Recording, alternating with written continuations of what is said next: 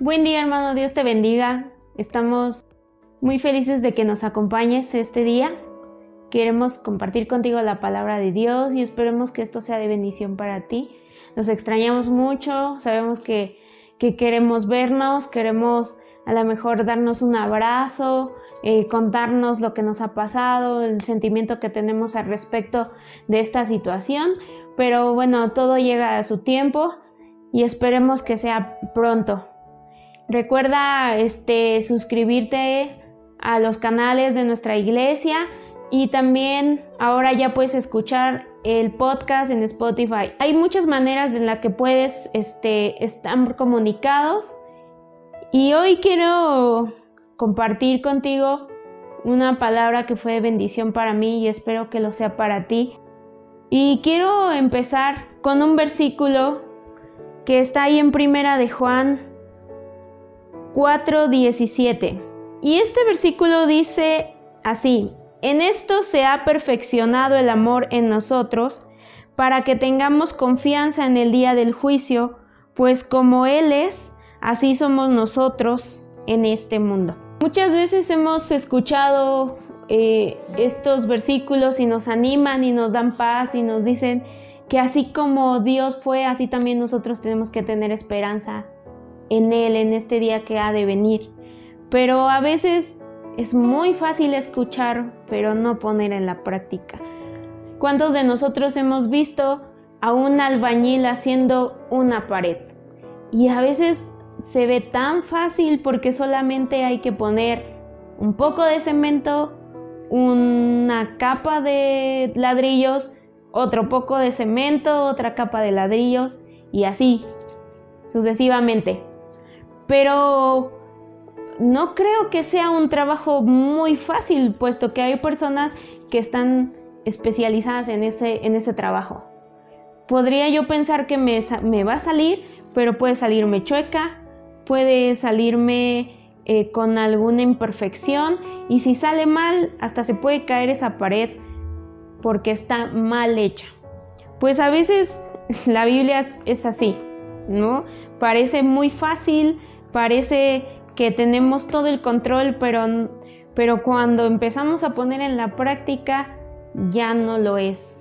Entonces te voy a pedir que ahí donde estás cierres tus ojos. Vamos a dar gracias a Dios por este tiempo, que Él sea quien nos enseñe y abra nuestro entendimiento. Señor Jesús, en, esta, en este día queremos pedirte que abras nuestros ojos, que abras nuestro corazón a tu palabra. Que lo que hoy escuchemos traiga bendición, paz, alivio, descanso a nuestros corazones. Queremos servirte con nuestro corazón, queremos que nuestros pensamientos estén junto con los tuyos y hoy queremos pedirte que nos des ese aliento con tu palabra. Te lo pedimos en el nombre de Jesús porque es el nombre sobre todo nombre. Amén. Pues este yo este mensaje lo he titulado ¿De qué me he olvidado?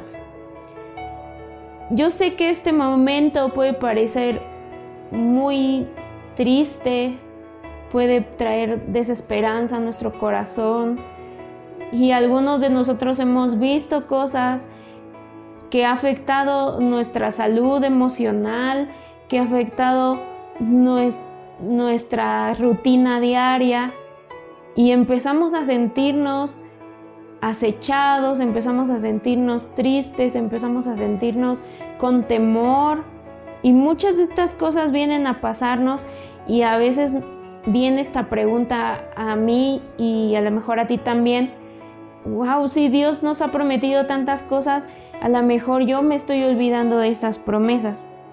Y, y, muchas veces leemos versículos como estos y decimos, pero si Dios me está pidiendo que no tengas temor, y digo, ¿de qué me he olvidado? Porque si tengo temor, porque si me siento triste, porque si me siento cansado, ¿de qué me estoy olvidando?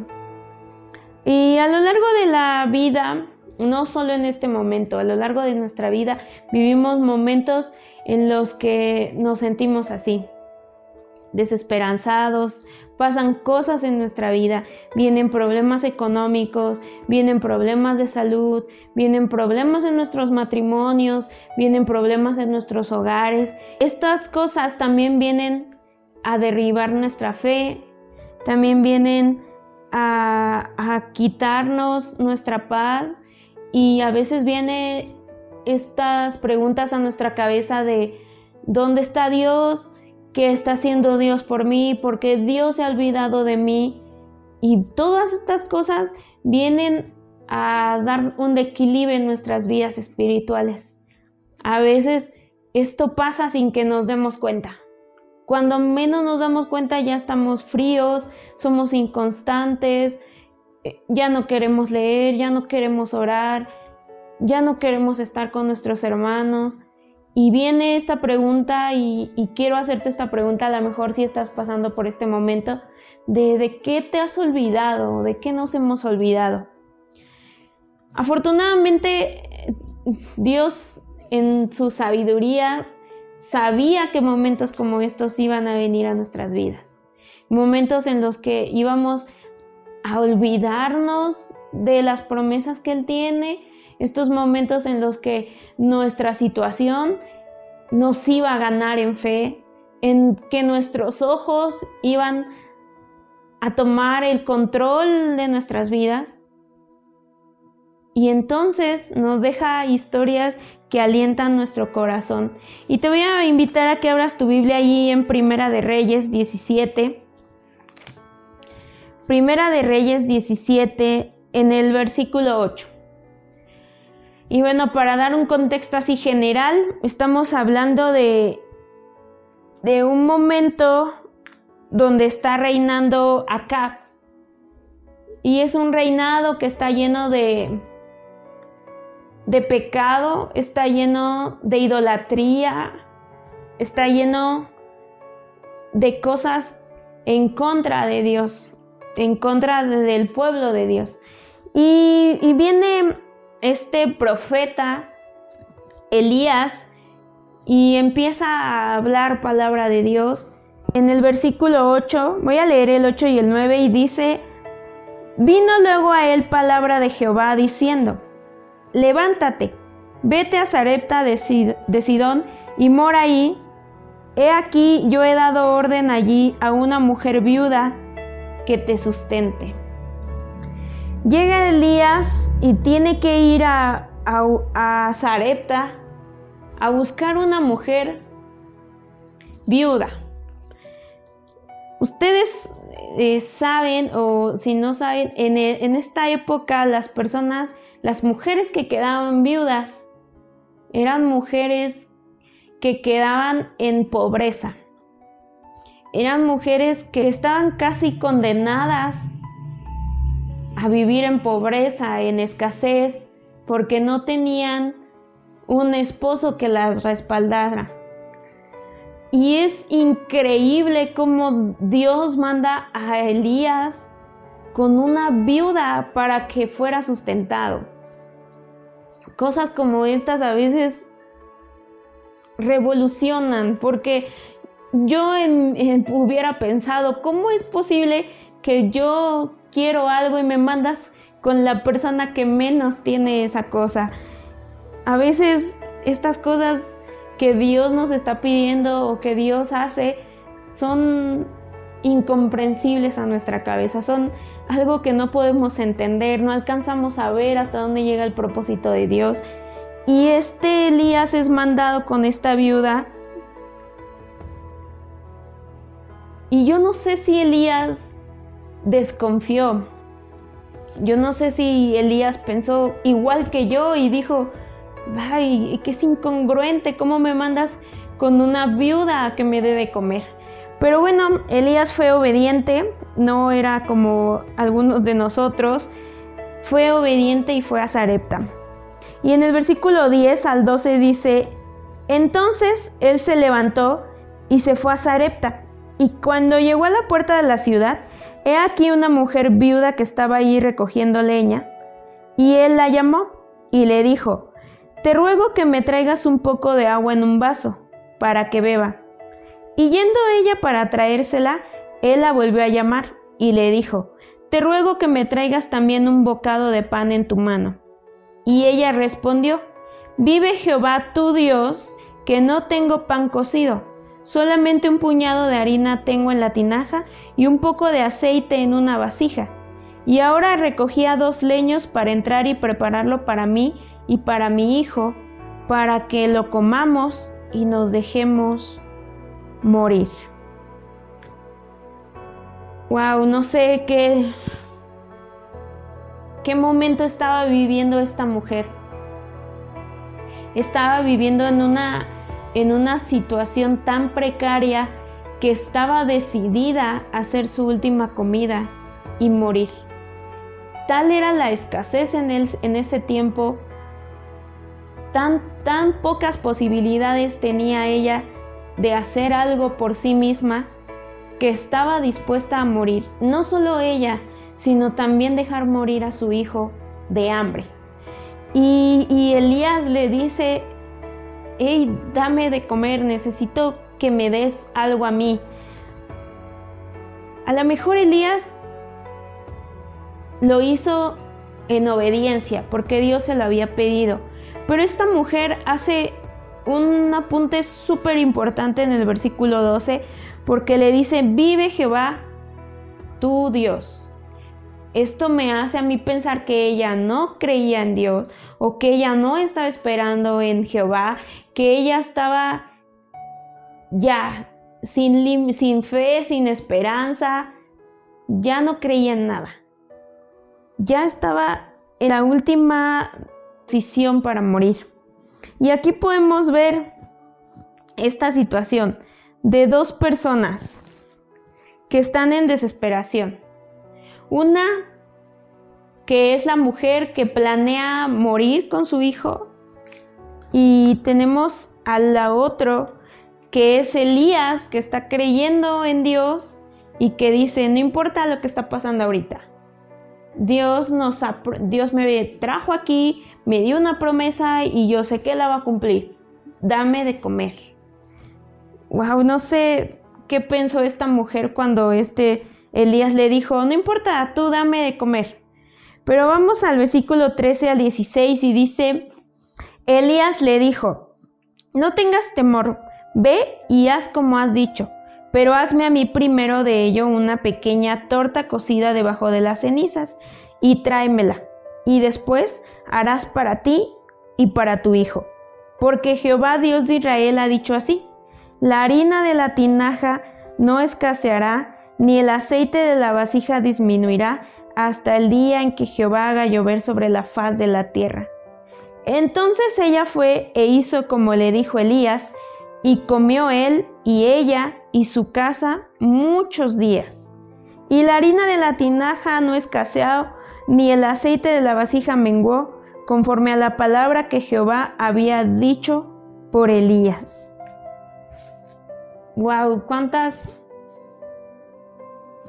me asombra cada vez que escucho o que vuelvo a leer esta historia.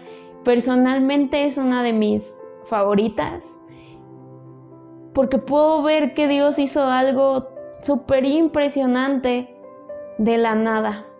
Una mujer pobre, una mujer que está a punto de dejarse morir sin esperanzas, ya al punto de la muerte y llega Elías mandado por Dios y le dice no te preocupes, algo, algo va a hacer Dios en este momento. Y a veces hemos olvidado esas promesas que Dios nos ha dado. Había hace muchos años, una de mis tías me regaló una Biblia que resaltaba las promesas y estaba bien padre porque casi toda la Biblia estaba resaltada y se suponía que solamente eran promesas. Y para mí, a mí me gustó mucho esa Biblia porque en cada página donde abrieras había algo que Dios prometía para nosotros. Y a veces hemos olvidado esto. Hemos olvidado qué es lo que Dios ha prometido para nosotros. Y más en estos tiempos en lo que lo único que vemos es gente enferma, gente muriendo, gente sin trabajo, gente que está perdiendo su familia, que está perdiendo su sustento. gente que está perdiendo el contacto físico con las demás personas y perdemos fe, perdemos esperanza, pero Dios nos recuerda y nos dice, hey, o sea, tengo muchas promesas en la Biblia que estoy dispuesto a cumplir. Y a veces olvidamos eso. Eso es algo de lo que nos hemos olvidado. Y a veces esto de lo que nos hemos olvidado es súper importante para levantar nuestra, nuestro ánimo, para seguir creciendo en nuestra vida espiritual. Nos dejamos como esta mujer, a veces decimos, ya, mejor me voy a dejar morir, es lo más fácil, es lo que está a la mano, mejor me dejo morir. Pero si no hubiera llegado Elías a esta mujer, ese día hubiera sido su última comida. No estoy muy segura de cuántos días aguanta el cuerpo sin comida, pero estaba ya a punto de morir. Si Elías no hubiera llegado con una promesa así de parte de Dios, ya hubiera acabado. ¿Cuántos de nosotros estamos así? Que por no escuchar, por no ver, por no leer nuestra Biblia, estamos a punto de morir. No olvidemos esas promesas que Dios nos ha dado. Esta, esta historia es súper padre porque al final fueron sustentados. No, no, no puedo explicar cómo sucedió, pero siempre tuvieron comida. Dice que hasta el último día, Elías, la mujer y su hijo tuvieron que comer. Así como, e, como Elías le había dicho, así había sucedido. Y en el versículo 17 y 18 dice, después de estas cosas aconteció que cayó enfermo el hijo del ama de la casa. Y la enfermedad fue tan grave que no quedó en él aliento. Y ella dijo a Elías, ¿qué tengo yo contigo, varón de Dios? ¿Has venido a mí para traer a memoria mis iniquidades y para hacer morir a mi hijo? Wow, aquí la historia da un giro súper importante. Da un giro que a lo mejor no nos esperamos. Pero esta mujer en vez de estar agradecida por lo que había pasado, ella le echa la culpa porque su hijo enferma le echa la culpa a Elías y le dice, hey, por tu culpa mi hijo se murió, está enfermo, tú tuviste la culpa. Y ella olvidó el milagro que había hecho Dios en su casa. Lo olvidó o lo dejó pasar porque ahora estaba sucediendo una cosa mayor. ¿Cuántos de nosotros al principio de, esta, de este encierro, de esta cuarentena, pensamos, va a ser un mes, va a ser dos, y ya, todo va a estar bien. Pero ahora que vemos que se va a alargar aún más, decimos, ay Dios, ¿por qué nos haces esto? ¿Por qué nos encierras más tiempo? ¿Por qué no curas a la gente? ¿Por qué no terminas con esto? Y olvidamos todo lo que ha hecho Dios a través de estos meses que han pasado. Algunos hemos visto enfermedades en nuestras casas, pero también afortunadamente hemos visto sanidad. Hay otros que a pesar de la falta de, trabajos, a, a pesar de la falta de economía, hemos tenido todo lo que necesitamos en nuestras casas. Y aún así cuando nos dicen, va a ser otro mes de cuarentena, decimos, ay, Dios te has olvidado de nosotros. ¡Wow! ¿Qué hemos olvidado? Esta mujer olvidó el milagro que estaba sucediendo en su casa, olvidó que, que ella podía tener un acceso a Dios y pedirle otra vez un nuevo milagro. Lo olvidó. Y muchos de nosotros estamos en este momento olvidando lo que Dios prometió, lo que Dios hizo, dejando de lado lo que Dios ha hecho por nosotros a lo largo de estos meses, a lo largo de nuestra vida y decimos, ah, Dios es injusto, Dios nos olvida. Pero nosotros olvidamos todo el sustento que hemos tenido anteriormente. Es un poco triste Y después en el versículo 19 al 23 dice, Él le dijo, dame aquí a tu hijo. Entonces él lo tomó de su regazo y lo llevó al aposento donde él estaba y lo puso sobre su cama. Y clamando a Jehová dijo, Jehová Dios mío, aún a la viuda en cuya casa estoy hospedado has afligido, haciéndole morir a su hijo? Y se tendió sobre el niño tres veces y clamó a Jehová y dijo, Jehová Dios mío, te ruego que hagas volver el alma de este niño a él. Y Jehová oyó la voz de Elías, y él y el alma del niño volvió a él y revivió. Tomando luego Elías al niño, lo trajo al aposento de la casa y le dio a su madre. Y le dijo Elías, mira, tu hijo vive. Después de esto, Elías hace lo que, lo que sabe hacer. Toma al niño, lo lleva al cuarto donde estaba y clama a Dios. A lo mejor esta mujer, como en la primera vez, ya, ya había dado todo por muerto. Ya se había olvidado de todo y había dicho, esto es lo que nos tocó vivir, ni modo. Pero se olvidaba de, de, lo que Dios podía hacer y se olvidaba de lo que ya había visto. Entonces Elías le dice, no, no te preocupes, dámelo. Y Elías le dice, clama a Dios, pide sanidad para el niño, hace lo que tiene que hacer y el niño revive, el hijo revive. ¿Por qué Elías no tomó la misma actitud que la señora y de decir, chin, se murió el niño, ¿por qué eres tan cruel Dios con ella? ¿Por qué, por qué eres así de malo? Porque Elías había visto más de un milagro, porque Elías sabía con quién estaba, porque Elías tenía certeza y seguridad de lo que estaba haciendo. Entonces por eso él clama y dice, por favor te pido otro milagro. Y el milagro sucede.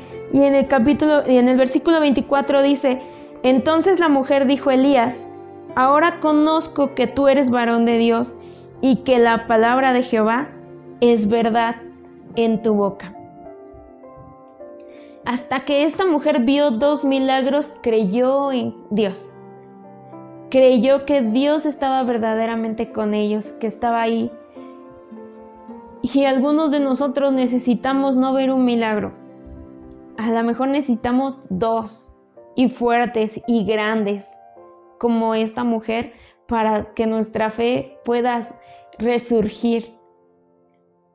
Pero ella al final de todo esto reconoce que es Dios y que es la palabra de Dios la que la va a restaurar y la que la va a, sacar.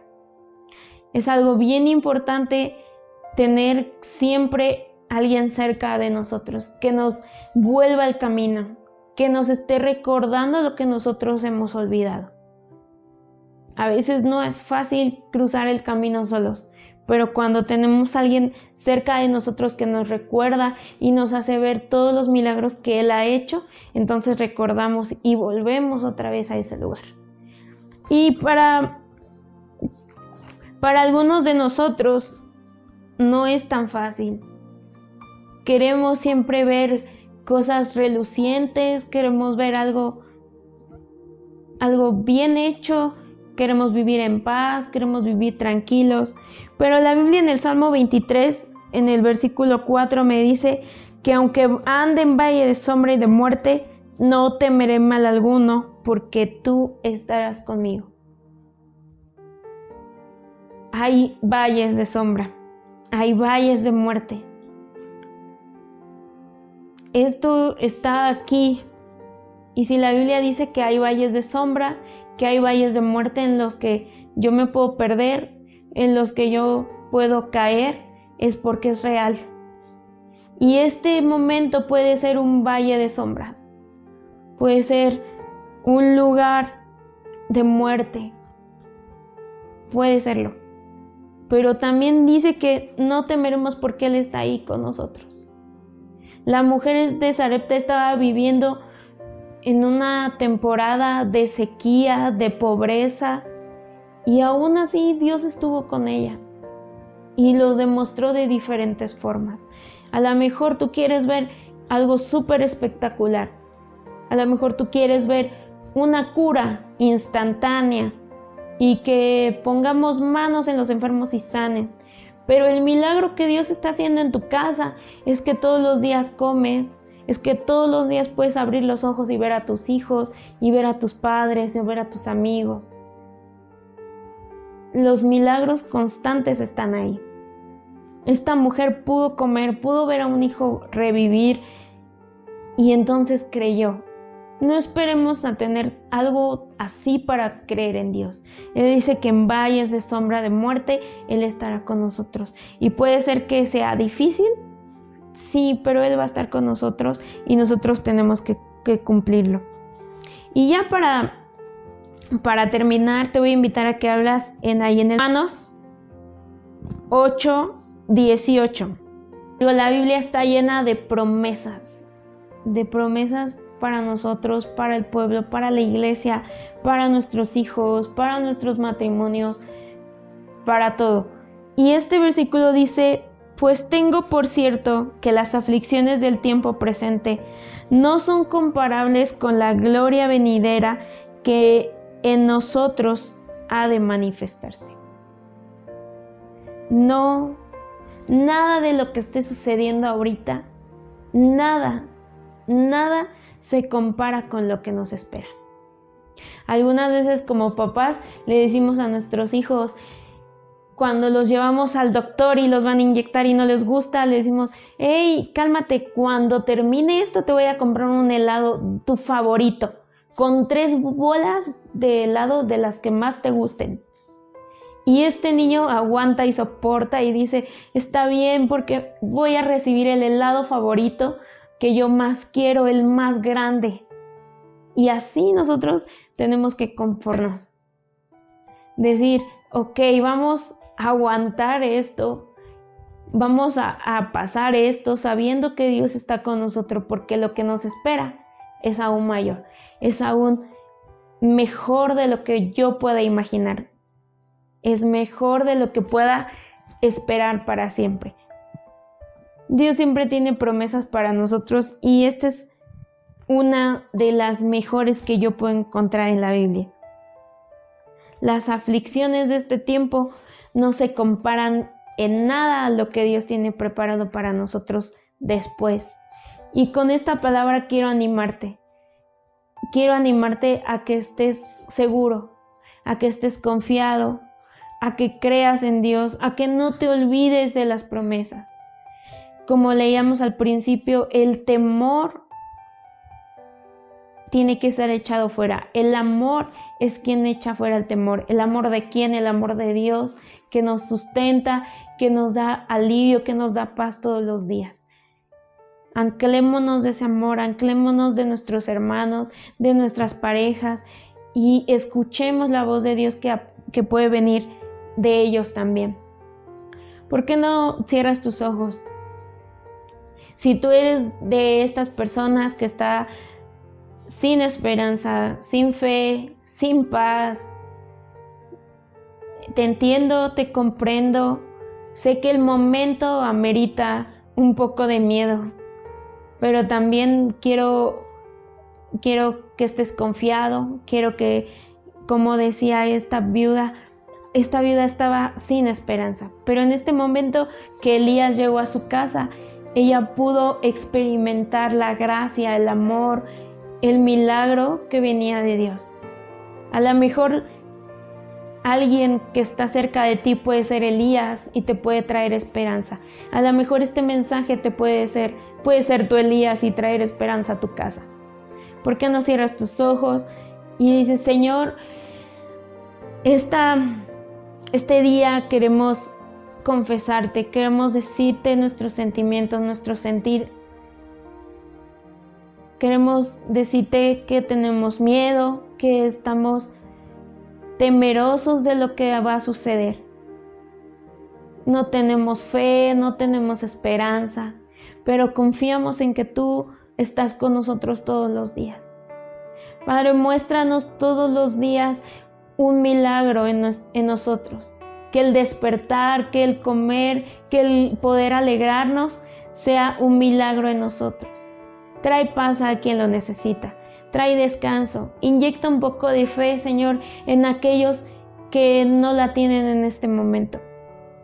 A los que lo tienen, Señor, ayúdanos a hacer respaldo, a hacer confianza a los que lo necesitan, a hacer ese amor que puede echar fuera el temor de la vida de nuestros hermanos. Trae descanso, aún en el cuerpo físico, Señor, trae descanso. Trae ánimo, trae paz a esos que están muriendo o que se están dejando morir porque ya no ven la salida, ya no encuentran dónde, dónde recargarse. Te lo pedimos en el nombre de Jesús, porque Señor estamos confiados en que todo lo que hemos de vivir ha de ser por ti y para ti, Señor, porque sabemos que la gloria venidera es mayor de lo que ahora estamos pasando. Te lo pedimos en el nombre de Jesús. Amén. Pues espero que esta palabra haya sido de bendición para ti.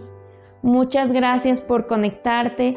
Eh, te vuelvo a repetir y te recuerdo que nuestras redes sociales en Facebook, en YouTube están abiertas para que tú puedas comentarnos qué te pareció la palabra. Si tú necesitas oración, necesitas que alguien te aliente, que alguien te sostenga, por favor escríbenos no dejes de, este, de seguirnos, de compartir con tus amigos, con tus familiares.